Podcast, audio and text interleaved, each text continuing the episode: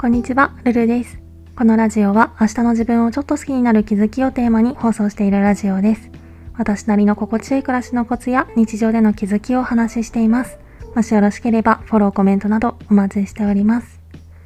ということで今回は私が克服したいことみたいなテーマでお話ししたいと思います。私はもういい年した大人なのに、すごい子供というか精神年齢が幼いなってよく思うんですけど、未だにちょっとしたことで感情が大きく動いてしまって、まあ動くだけだったらまだしも、それを表に出してしまうっていうことが結構あったりして、なんとかならないものかなって思っていて、まあいろいろその原因になる要素はあるんですけど、その中でも一番厄介だなって思うのが、やっぱりイライラをはじめとした怒りの感情なんですよね。例えば周りの人の足音とか話し声とか、あるいはちょっとした伝え方のニュアンスとか、他の人は多分スルーできるであろうことが、なんかスルーできなくって、いちいちイラッとしてしまうっていうのはもちろん、最近は一人になりたい時に近くに人がいるだけで、まあ理不尽なことは重々承知なんですけど、なんでいるのって思ってしまうことすらあって、まあこれは早めになんとかしないと問題になりそうだなぁなんて思っています。でこういう些細な要素が気になってしまうことっていうのはおそらく変えられないと思うので嫌だなーって感じる状況に遭遇した時は感情が動くよりも先にその場を離れるとかイヤホンをつけるとかそうやってうまく乗りこなしていくしかないのかなーなんて思っていて。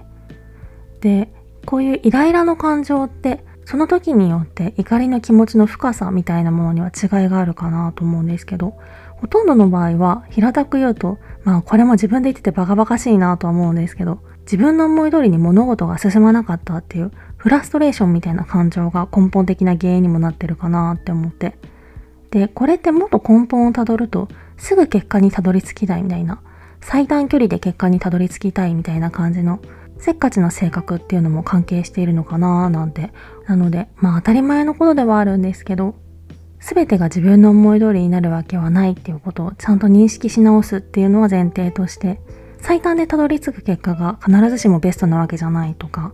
あとはちょっとスピリチュアルっぽい要素を借りて全てのことには意味があるとか自分にとってベストな形に着地するって考えるようにしてみたり、まあ、これは結構信憑性があることなのかなって自分の人生を振り返ってみても思うのでなのでそんな感じで全てをコントロールしようとするのをやめるっていうことをすると少しは楽になるのかもしれないなぁなんてことを思ったりもしていました。